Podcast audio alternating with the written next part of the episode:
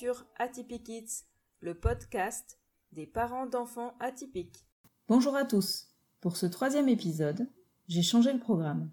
En effet, j'ai voulu illustrer mes propos sur la définition et le diagnostic du TDAH évoqué dans les précédents épisodes. C'est pourquoi je reçois aujourd'hui Nathanaël Lopi, formateur et accompagnant de familles concernées par le TDAH et les troubles neurodéveloppementaux dans leur ensemble, il est également fondateur de l'entreprise Caméléon, Zèbre et Poisson Rouge. Le prochain épisode sera donc consacré à l'identification du haut potentiel chez l'enfant et l'intérêt ou non des tests de coefficient intellectuel. C'est parti pour notre interview. Bonjour euh, Nathanaël, ravi de t'accueillir euh, aujourd'hui pour euh, l'épisode 3 du podcast Atypique. Bonjour Noël. tu as 46 ans, tu as trois enfants tu habites dans l'avant-pays savoyard, tu nous en tout parleras sans doute tout à l'heure, à côté du lac d'Aigbelette. Oui. Tu es né et tu as grandi euh, du côté de Montpellier. Exactement. Voilà, où tu as passé euh, tout à euh, fait. une bonne partie de, ton enfance et de ton, de ton parcours scolaire. Mhm. Tu as d'ailleurs un parcours scolaire assez général, avec, tu dis, des notes moyennes et des appréciations catastrophiques. Tu nous en parleras. Oui. Tu, tu, as même, euh, tu m'as même écrit oui. bien haut la bannière de la résistance au travail. J'imagine que c'est ce que tu as lu sur ton bulletin. Exactement, de la part d'un enseignant, euh, voilà, un prof d'italien. Euh, D'accord. On s'appréciait mutuellement, mais c'était une boutade, mais qui a du sens quand même. Tout à fait. Bon, donc il n'y a, a, pas que des mauvais souvenirs. Non. Euh, voilà, tu as obtenu euh, ton bac, ensuite tu as, tu t'es dirigé vers euh, une licence d'anglais, Mhm. et puis tu as fait ton service militaire en tant qu'objecteur de conscience dans l'éducation spécialisée auprès d'un public de jeunes sourds. Tout à fait, et j'y suis encore. Voilà, c'est ce que tu dis, tu y es resté. Mhm. tu as passé ton diplôme d'éducateur en 2002, Mhm. et en 2017, tu es passé sur un poste de chef de service dans, dans ce monde-là. Tout à fait. J'ai fait les études adéquates et passé ce qui s'appelle un diplôme qui s'appelle le Café Ruisse, voilà, pour être chef de service. D'accord. Alors, du coup, c'est à ce moment-là que tes enfants vont être diagnostiqués euh, comme ayant un trouble de l'attention avec hyperactivité. Et puis tu as eu ensuite une opération qui t'a euh, obligé à t'arrêter, donc tu as eu un Oui. arrêt de travail assez long. Assez et conséquent, cette- oui. Voilà. Et ce moment t'a permis de réfléchir, de Mm. prendre le temps de te questionner sur tes envies, sur tes intentions, sur ce que tu voulais euh, pour, euh, pour la suite. Mhm. Euh, et tu as décidé de prendre du recul et, et ensuite, euh, bah, c'est en 2019 que tout bascule avec euh, une reprise du travail un peu rapide, tu disais, Mhm. et un burn-out qui a été la conséquence du fait que tu avais aussi pris la décision de démissionner. Alors, tout est beaucoup plus complexe que ça et multifactoriel, bien évidemment. Effectivement, le, burn-out, il était lié à ma reprise du travail, de mon activité professionnelle de chef de service un peu trop rapide. Et en même temps, une prise de conscience de, comment appelle-t-on ça, la dissonance cognitive dans laquelle je me trouvais, à savoir l'inadéquabilité entre ma personnalité profonde, le trouble déficit de l'attention et ce qu'on me demandait de réaliser en tant que chef de service. Voilà. D'accord. Et donc, en 2020, tu euh, reprends le travail comme éducateur, mais tu es déterminé à agir pour le TDAH et les Mhm. familles qui sont concernées. Mhm. En 2021, tu te mets à mi-temps pour euh, créer ton entreprise, Caméléon, Zèbre et Poisson Rouge. Tout à fait. Et aujourd'hui, tu as donc euh, ce temps partiel qui te permet de développer cette activité sur deux axes. Tout à la fait. formation au travail social et l'accompagnement des, euh, enfin, des familles euh, qui sont touchées par les troubles neurodéveloppementaux. Est-ce que tu peux nous en dire deux mots? Alors, je vais parler pour l'instant de la partie la plus importante de mon activité, qui est la formation en travail social.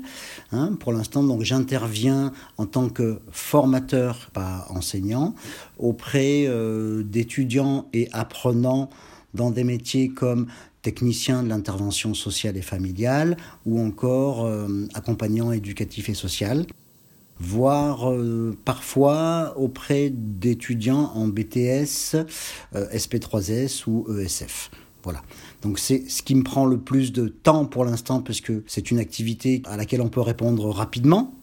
Par contre, accompagner les familles concernées par le TDAH, les troubles oppositionnels et les troubles neurodéveloppementaux, ça demande de développer euh, une certaine forme de notoriété, en tout cas un bouche à oreille et pas une patientèle ni une clientèle, mais un réseau de gens qui sont concernés par ces difficultés-là et que petit à petit, il faut accompagner.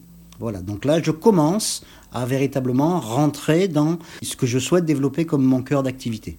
Voilà. D'accord. Alors justement, comment est-ce que tout ça a commencé pour toi? Euh, La découverte de ton trouble, celui de tes enfants, explique-nous. Alors ça a commencé euh, déjà dès, notre premier enfant. Rapidement, il a eu des attitudes et des comportements qui, moi, en tant qu'éducateur spécialisé, me parlaient. Il a rapidement fait des, terreurs nocturnes, des choses un, petit peu inhabituelles pour un enfant, avec une sensibilité euh, aux choses très très fortes, des réactions émotionnelles relativement disproportionnées, des intolérances à, la frustration très très fortes et surtout une forme de curiosité intellectuelle et d'appétence pour apprendre très très très très poussée. voilà. Ça, c'était la curiosité intellectuelle pour le côté positif, mais euh, surtout des intolérances à la frustration et des intolérances aux règles parentales. Une forme de non-compliance, euh, comme on l'appelle aujourd'hui techniquement, assez, euh, assez forte qui nous a amené rapidement à consulter euh, des pédopsychiatres ou des psychologues. Voilà. Et finalement, c'est quand il a eu entre 7 et 8 ans que ses soucis à lui, mon plus grand, donc Léandre, si on peut le nommer, ont été aperçus, identifiés par l'école. Hein. Il y avait des soucis au niveau de l'écriture, une certaine forme de lenteur, une certaine forme, on pourrait dire, de paresse à l'écriture, parce que c'est comme ça que ça pourrait paraître, à savoir, euh, quand on lui posait une question, il ne répondait que par une, phrase très laconique. Par exemple, euh, saurais-tu donner un titre à ce texte? Oui, je saurais. Voilà. Sans forcément développer, ou même quand l'enseignant mettait euh, développer votre réponse, en fait, il donnait simplement la réponse. Voilà. Donc des hmm. petites choses comme ça qui ont mis la puce à l'oreille des enseignants, qui nous ont clairement euh, dit ben nous on pense qu'il y a peut-être quelque chose, on vous engage à euh, peut-être vous rapprocher d'une instance de diagnostic ou des choses comme ça.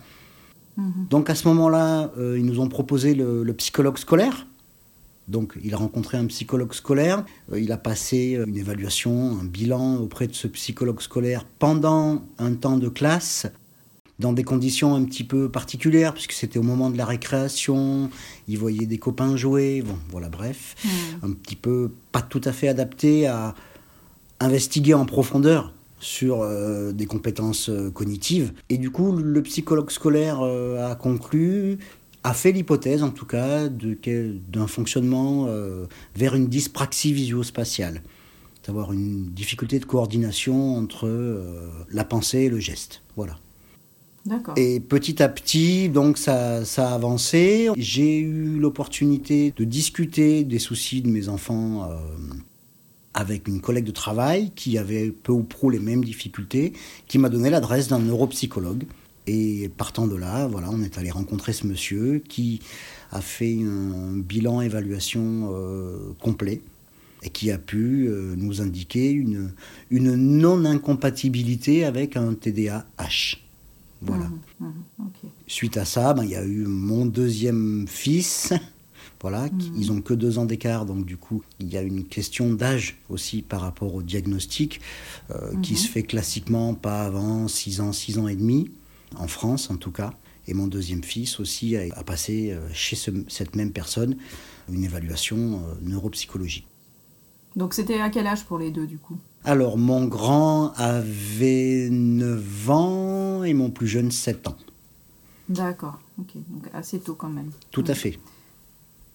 Alors assez tôt euh, vis-à-vis du TDAH, peut-être effectivement, mais pour nous, parents, c'était déjà relativement tard, puisque effectivement, depuis qu'il était le mon aîné, depuis tout jeune, on sentait qu'il y avait quelque chose et on, était en attente, nous, en recherche de réponses. Pendant tout ce laps de temps-là, il y a eu une sorte d'errance euh, diagnostique euh, où on, on, tendait la main et agitait le bras vers qui pourrait éventuellement nous aider. On a été en CMP, on a été rencontrer plusieurs euh, pédopsychiatres, puisqu'il y avait aussi des, euh, difficultés du type euh, énurésie, encoprésie. Et puis au quotidien, une espèce de, de difficulté, de lourdeur à, vivre avec ce trouble pour eux qui impactait fortement, fortement la, dynamique familiale et surtout la dynamique positive. On est toujours dans une forme, une autorité pas simple. Pas simple et des comportements euh, un peu opposants vis-à-vis de l'autorité, donc toujours une, une tension familiale euh, très très importante. Voilà. Alors justement, c'est ça qui t'a conduit aujourd'hui euh, à te tourner vers l'accompagnement de Oui. ces familles.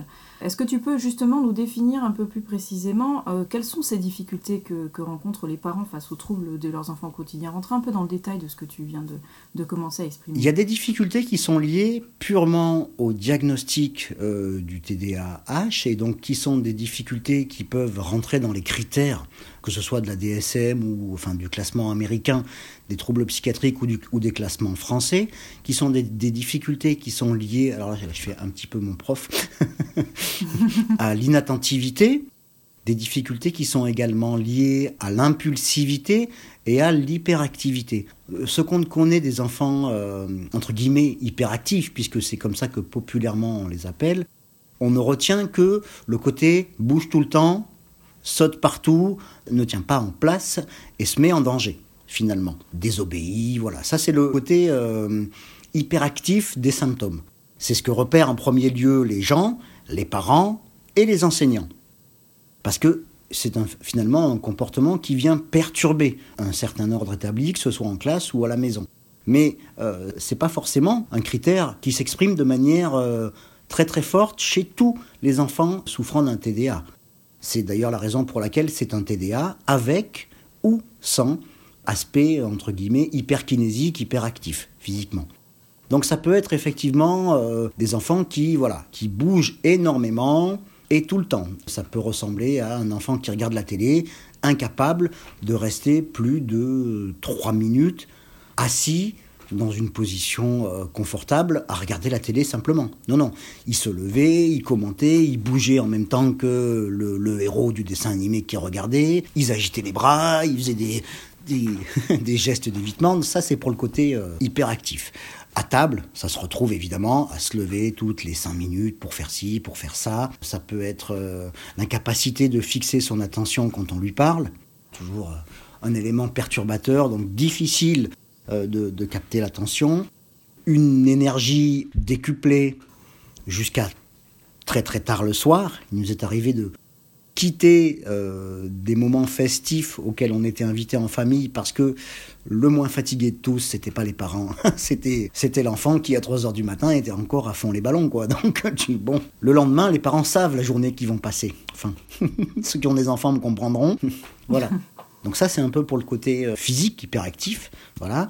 Le côté inattentif, c'est il se joue beaucoup beaucoup autour de la capacité qu'a l'enfant à être là et vraiment là au moment où on lui parle. Savoir que effectivement des capacités qui vont une attention qui va être très fluctuante, très labile, ils vont euh, attraper peut-être un quart de la consigne s'il y a des consignes avec des éléments multiples. À savoir, ben tiens, si tu vas là, va me chercher ça, et puis t'oublies pas de prendre ça et de faire ça. Non, aucun accès à ce genre de choses-là. Hein, c'est tu vas me chercher ça, tu viens me voir, tiens, maintenant va me chercher ça, tu reviens me voir. Euh, un peu un stop, écoute et fais. Stop, think and go, quoi, hein, en anglais. Voilà. Ça peut être des oublis, des oublis euh, permanents, permanents de tout, tout le temps. On passe d'une pièce à l'autre, euh, ils savent plus ce qu'ils sont venus y faire. On leur demande d'aller chercher quelque chose qui est sous leurs yeux, ils ne le trouvent pas. Comme si euh, ils étaient en, en même temps là et en même temps pas là, tout le temps. Voilà, sans aucune atteinte intellectuelle, hein, euh, bien évidemment. Euh, ça, c'est un peu pour le côté euh, inattentif, donc des étourderies, beaucoup, beaucoup de choses comme ça. Et après, il y a le côté euh, un petit peu plus prégnant chez, en tout cas, nos enfants, à savoir l'impulsivité, à savoir l'incapacité d'inhiber, parce que c'est comme ça que ça s'appelle, hein, d'inhiber euh, une envie, un désir, de faire un geste, de prendre quelque chose, de dire quelque chose. Ça, ce sont les symptômes liés directement aux critères de l'hyperactivité. À savoir, si un enfant veut le sel, par exemple, euh, un exemple frappant, que cet enfant-là est en face de moi à table, qui veut le sel qui est juste à côté de moi, plutôt que de me demander de lui passer le sel, il va se jeter au-dessus de la table pour attraper le sel. Et du coup, tout faire tomber au passage. des gestes euh, qui vont être euh, ben, impulsifs et euh, sans forcément réfléchir à comment je vais faire ce geste pour le réaliser au mieux. En tout cas, par exemple, ouvrir le frigo pour prendre un yaourt, ça peut sembler d'une évidence absolue, sauf que ouvrir le frigo, le tenir avec le genou pour prendre le yaourt avec une main pendant que de l'autre on tient les cuillères et en même temps la bouteille d'eau. Voilà, ce type de situation euh, qui amène nécessairement à une catastrophe. Hmm. Amener cinq assiettes à table, oui, mais pas en deux voyages, ben non, tant qu'à faire. on n'en fait qu'un, voilà. Hein, on essaye, on empile au maximum euh, ce qu'on peut, voilà. Des stratégies, pas au point. Hmm. Pas au point. Donc ça, c'est l'impulsivité. Alors c'est plus que ça, mais effectivement, le, ne pas prendre le temps de penser concrètement ce que je vais faire, oui, ça, ça tient de, plutôt de l'impulsivité. Ça, c'est pour la, partie, euh, euh, on va dire, euh, des neurosciences, les critères directs du, du, TDA. Et ensuite, il y a toutes les difficultés sociales, relationnelles, et même individuelles qui sont liées à tout ça, notamment à travers les fonctions exécutives, donc tout ce qui est planification, mais aussi régulation des émotions, organisation et tout ça, qui peuvent, c'est pas forcément systématique, mais qui peuvent aussi être très défaillantes, à savoir l'intolérance à la frustration, notamment s'il y a un enjeu affectif ou motivationnel derrière, effectivement que l'enfant tient absolument à faire la chose et que on est amené à lui dire non, ça peut euh, prendre des proportions euh, catastrophiques. Et il y a aussi une sphère euh, vraiment psycho-affective dans le développement de l'enfant, où par une espèce de maladresse ou inadaptabilité de la relation et de la parole, les parents, et je me mets dans ce lot-là, ou les enseignants, vont sans arrêt être sur un, un rapport correctif pour le bien-être de l'enfant, mais qui va se teinter d'une forme de toxicité puisque l'enfant va se développer autour de ça. Je suis pas très clair, mais je vais l'être. Par exemple, eh ben, oh là là, mais quel torchon ta copie Ou mais tu manges comme un cochon. Ou mais applique-toi, concentre-toi, reste assis, écoute-moi, arrête de gigoter, reste sur ta chaise, ne te balance pas. Enfin, tout ce, vous, hmm. voyez bien, hein, tout ce nombre incalculable de petites choses qui finalement deviennent des violences ordinaires. Hmm. À savoir qu'elles, petit à petit, elles pénètrent la psyché de l'enfant qui se construit comme insuffisamment bon, pas à la hauteur de ce qu'on attend de lui, pas aussi beau que ce qu'on voudrait qu'il soit. Et il se construit hmm. comme ça, et il s'auto-persuade, finalement, qu'il est comme ça, et les comportements de chute de la confiance en soi et de l'estime de soi commencent à apparaître. Avec des enfants qui vont nous dire, bah, de toute façon, euh, c'est pas la peine, je suis nul, je vaux rien. Ou je suis mm. qu'un un CO de NARD, ou euh, je, ma vie ne vaut pas la peine. Mais vraiment des choses euh, mm. lourdes de sens et de, des comportements parfois. Euh, à prendre des éléments de vaisselle pour faire mine de s'auto-agresser avec un couteau, une fourchette, ou à se griffer le visage. Ça peut aller très très loin dans la chute de l'estime. Mm. D'autant plus que tous ces comportements-là de faible estime de soi, de, sentiment de sa propre inutilité, sont renforcés bien souvent par le regard de l'entourage sur les parents, qui deviennent de mauvais éducateurs, de mauvais parents, mmh. puisque, oh là là, qu'est-ce qu'il est mal élevé, tu as vu comme il parle, ou tu as vu comme il bouge, incapable de tenir assis, mais, mais qu'est-ce qu'ils font avec lui? Et il y a mmh. toute une espèce de cloche, de fonte de pesanteur euh, du regard social posé sur les parents qui fait que on en arrive nous-mêmes à avoir un sentiment de notre propre parentalité comme complètement dévalorisé, mais même avec l'entourage très proche, hein, euh, la famille euh, par exemple, ou les, amis proches qui ne comprennent pas, ne comprennent pas qu'on ne soit pas plus comme ci ou moins comme ça, sans avoir d'exemple précis en tête, mais si c'était moi, ça se passerait pas comme ça. Voilà, par exemple, mmh, la phrase type. Voilà. Et alors justement, euh, puisqu'on est là-dessus, euh, quelle a été pour toi la plus grande difficulté ou, le plus grand défi que tu as eu à surmonter dans l'accompagnement de, tes enfants dans ce Alors c'est pas fini, je tiens à le préciser, hein. c'est que le début, parce qu'ils vont bientôt rentrer dans l'adolescence euh, de plein fouet.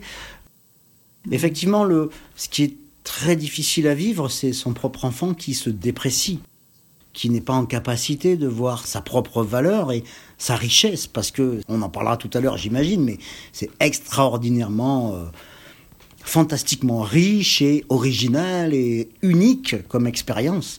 C'est vraiment, il y a une unicité de, ces enfants-là que ce trouble vient créer quelque part, qui est absolument phénoménal, mais effectivement, avoir un enfant qui va pas bien, qui se sent euh, ridicule ou minable, pour lequel euh, on n'arrive pas à à construire véritablement l'estime de soi en sens, mais ce que pensent les copains, mais après tout, tu t'en fiches.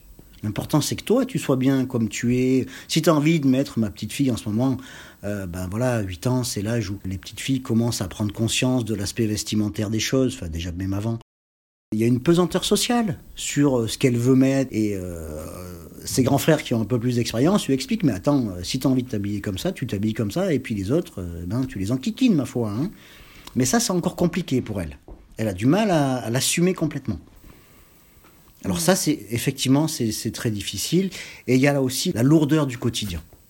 Véritablement, les conflits, la tension physique et mentale, la charge mentale, on dirait aujourd'hui, la charge mentale de l'éducation au quotidien d'enfants comme ça est très, très, très, très, très dure et destructrice pour l'énergie, pour la motivation, pour la fatigue, voilà.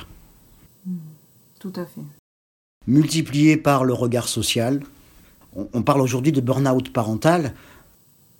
on est dans, dans, des conditions euh, idéales pour aller faire un joli burn-out parental. Tout à fait.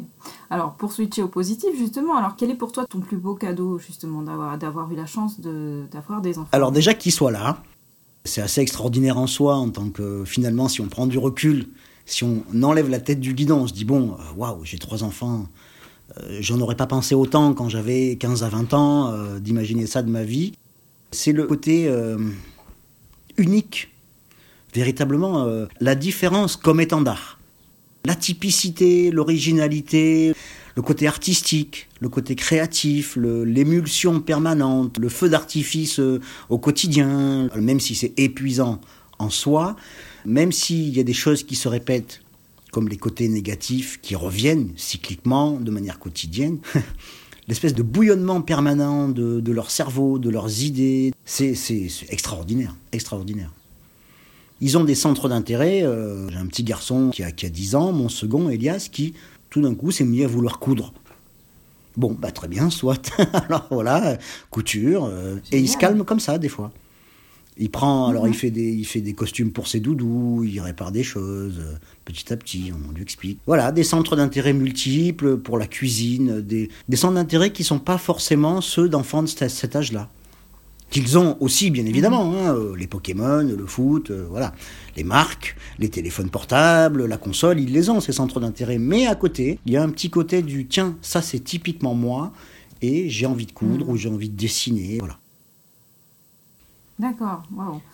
En tout cas, ce que j'entends, c'est que c'est important parfois de se tourner vers l'extérieur pour aller chercher de l'aide. Ah et c'est ce qui a conduit à ce qu'aujourd'hui tu décides de te mettre au service de cette cause. Tout à fait. Et, euh, et donc, de te lancer dans l'accompagnement des parents ayant un trouble de l'attention ou d'autres problèmes euh, neuroatypiques. Et oui. puis tu as longtemps travaillé aussi avec une population d'enfants sourds. Donc voilà, donc tu, tu as beaucoup d'expérience là-dessus. Mais Qu'est-ce qui t'a décidé à te lancer dans cet accompagnement Ce qui m'a décidé véritablement, c'est à la fois euh, franco-français, à savoir une sorte de zone euh, qui subissent une désertification médicale, hein, et notamment en matière de psychiatrie et encore plus en matière de pédopsychiatrie, et l'accompagnement du TDAH, qui, on pourrait parfois avoir l'impression que ça n'existe même pas. Ça passe bien souvent pour une illusion parentale, un effet de mode. On est parfois euh, parabroué, parce que bon, les gens ont quand même un, minimum d'éducation, mais euh, renvoyé dans nos 22, on pourrait dire, à savoir, bon, oui, voilà. C'est mineur, quelquefois, comme difficulté mineure de l'existence. Et pas de professionnels en complète connaissance des choses qui nous permettent de construire une sorte de boîte à outils du TDAH. Mmh. Et surtout, les gens ne connaissant pas, ils pourraient au moins orienter. Mais non, mmh. même pas. On n'a même pas les yeux en face des troubles par rapport à la réalité de ce trouble. On est toujours mmh. en France sur l'idée reçue, l'image d'Épinal de Gaston Lagaffe, euh, l'enfant qui saute de partout. Euh. Ce n'est pas que ça, et surtout pas que ça. Tout à fait. Alors, comment tu travailles? Qu'est-ce que tu aimes le plus dans ton métier? Dans la partie euh, formation en travail social, c'est voir dans les yeux des gens que je forme l'étincelle qui me dit là, ils ont compris. Là, ils ont fait des liens avec ce qu'ils ont vécu en stage, avec ce qu'ils vivent à la maison, avec ce que je leur ai dit la semaine dernière. Et là, je vois un petit peu la matière grise se met en, branle et, euh, et commence à, à s'allumer. Et leur identité professionnelle de travailleur social se forme. Ça, j'aime vraiment beaucoup cette sensation-là. Mmh. Voilà, ça c'est pour la partie euh, formation. Pour la partie accompagnement, c'est véritablement euh, par empathie, par analogie avec ce que j'ai vécu moi, c'est me dire mais qu'est-ce que j'aurais aimé peut-être trouver quelqu'un qui puisse me dire mais ce que vous vivez est normal. Il ne peut pas en être autrement au vu de votre situation. Mm-hmm. Ce n'est pas de votre faute. C'est un trouble. C'est de l'ordre du neurodéveloppement. Vous n'y pouvez rien. Vous n'avez mm-hmm. rien fait pour que ça arrive. Ce que je préfère finalement, oui, c'est être en posture d'aide, rassurer, être contenant et euh, regonfler un petit peu l'espoir. Regonfler mhm. l'espoir, parce que finalement, euh, quand on est euh, dans une situation compliquée, on est englué dans une forme d'avenir qui paraît sombre, parce qu'on ne trouve pas d'issue à, telle ou telle solution. Mhm. Comment on va faire Et t'imagines, et encore, il n'y a pas l'adolescence, et quand il sera adulte, et ainsi de suite. Et par contre, d'être capable avec un accompagnement et une guidance, de voir que on est en capacité, sous une forme d'empowerment, de mettre nous-mêmes une nouvelle façon de faire, éclairée, plus adaptée, qui permet au fil du temps d'avoir des résultats probants, pas magiques, parce que rien ne l'est, mais probants et petit à petit que les enfants reprennent un peu euh, cette assise en eux-mêmes cette connexion avec qui ils sont vraiment et ce qu'ils ont envie d'être, euh, ça oui, c'est l'étincelle finalement. c'est l'étincelle autant chez les apprenants que chez les parents, cette, cette lueur de waouh, j'ai compris, j'y vais là, là j'y vais. Puis avoir une main tendue et pouvoir euh, aller chercher de l'aide euh, et redonner de l'espoir, redonner envie de la motivation aux parents. C'est ça, de, de, de se battre d'accepter la situation qui de toute façon ne changera pas.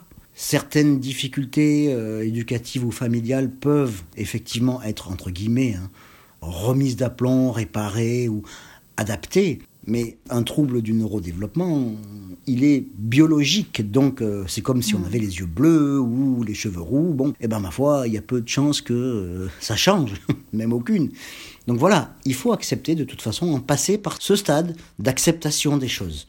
Et de faire en sorte que cette acceptation soit la plus légère possible mmh. en termes de gravité. Alors, sur le plan pratique, est-ce qu'il y a un outil en particulier que tu affectionnes, que tu, que tu trouves utile, efficace, aidant dans ton travail? Si tu devais en partager un il y a un outil qui appartient euh, un petit peu aux soft skills, c'est euh, ma capacité euh, à moi d'être empathique, d'être congruent et assertif, à parler de moi en tant que, pas modèle parfait bien évidemment, mais en tant qu'exemple. Un petit peu la force mhm. de la pérédance, à savoir comment moi, qu'est-ce que j'ai construit, qu'est-ce que j'ai compris, qu'est-ce qui me reste à travailler, en quoi, à travers cette, ma propre expérience, je peux vous accompagner. Déjà, ça c'est plutôt introspectif comme point de vue. Et ensuite, ben, évidemment, je me, je me, forme pour euh, vraiment avoir des outils euh, très adaptés et surtout les habiletés parentales.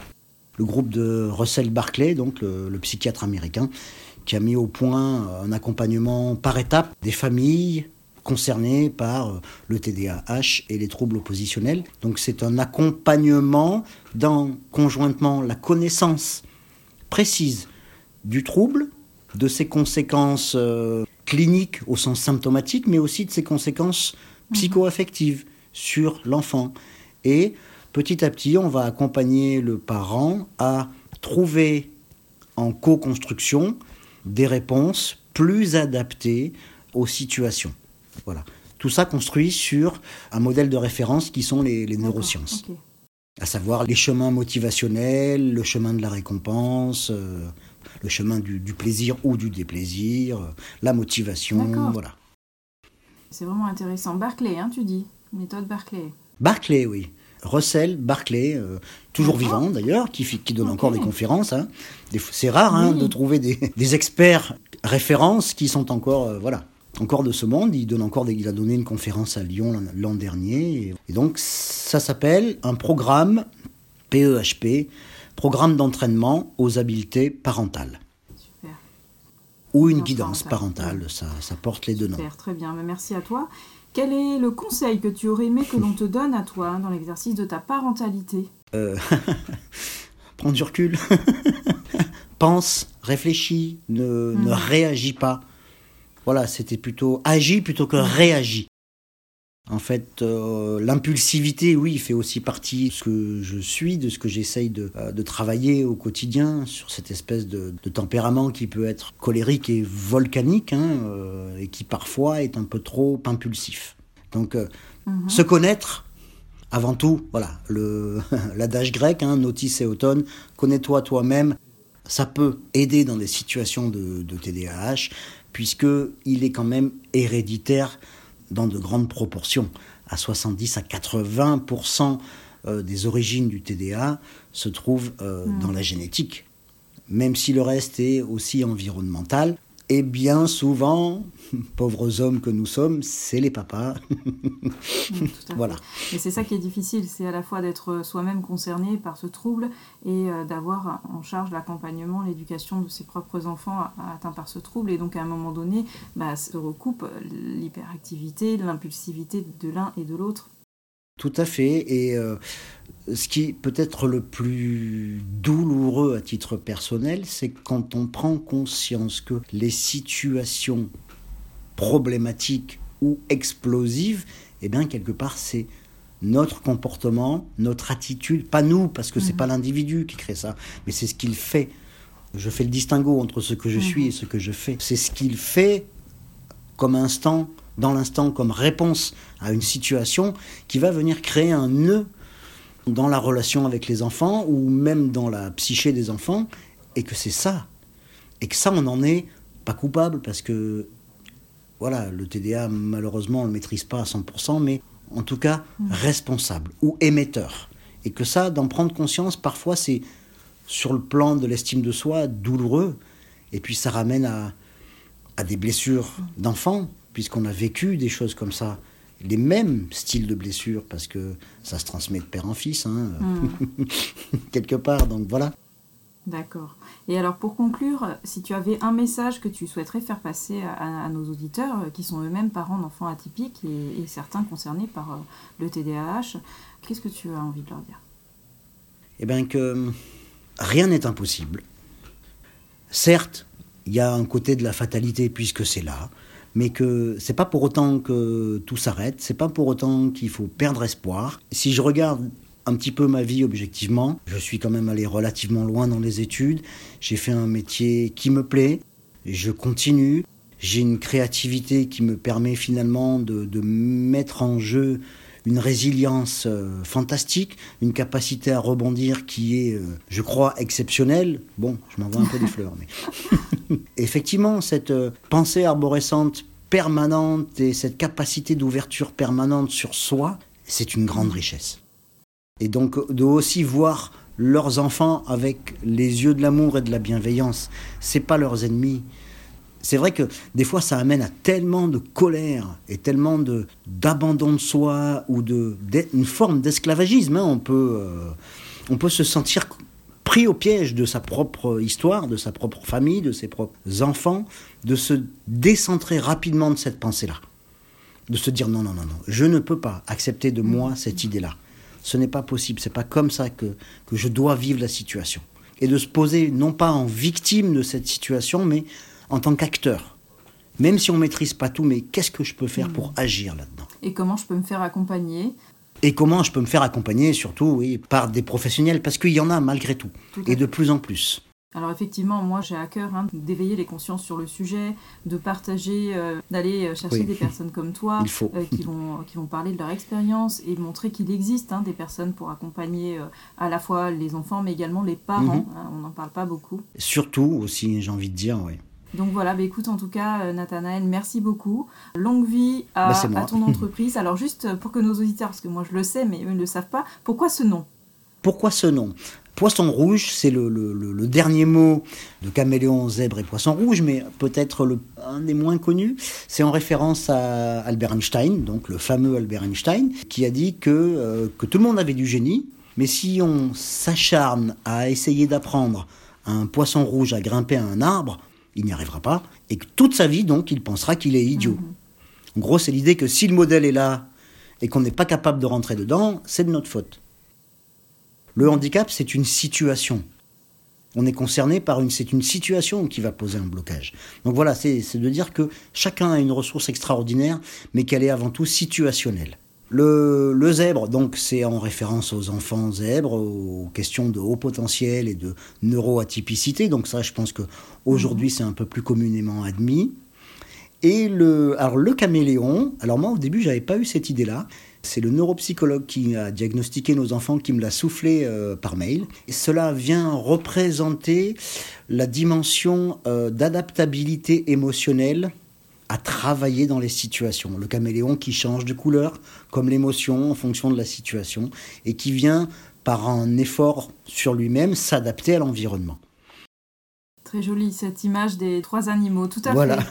Bah, merci beaucoup Nathanaël pour euh, ce temps que tu nous as accordé pour euh, ce sujet euh, très sensible. Eh ben, merci à, toi hein, surtout de, de faire aujourd'hui la lumière un peu plus sur ça, sur le TDAH. Tout à fait. Il y a encore du travail. Oui, on n'est on jamais assez nombreux pour œuvrer en ce sens-là. Tout à fait. Voilà, on partagera sur les réseaux tes coordonnées si, on, si on a besoin de te joindre, parce que je sais que tu, tu es dans la région. Alors, Chambéry, vraiment, voilà. Mais euh, j'imagine qu'on peut te joindre à distance aussi, euh, si besoin. Eh bien là, oui, effectivement, en ce moment, on est euh, l'activité se dimensionne beaucoup dans, dans le face-à-face en visio, que ce soit sur des groupes Barclay que j'anime déjà avec une collègue, soit en individuel, parce que certains parents préfèrent mhm. qu'il n'y ait pas l'effet groupe. Tout à hein. fait. Mais effectivement, oui, par téléphone ou en présentiel, enfin, toutes les modalités euh, sont envisageables. J'ai la chance d'avoir un, référentiel métier d'éducation spécialisée qui est extrêmement polyvalent. Voilà. D'accord. Bah, très bien. En tout cas, on partagera euh, les coordonnées pour que nos auditeurs euh, puissent te, bah, contacter et te suivre sur tes propres réseaux. Un grand merci. Merci à toi.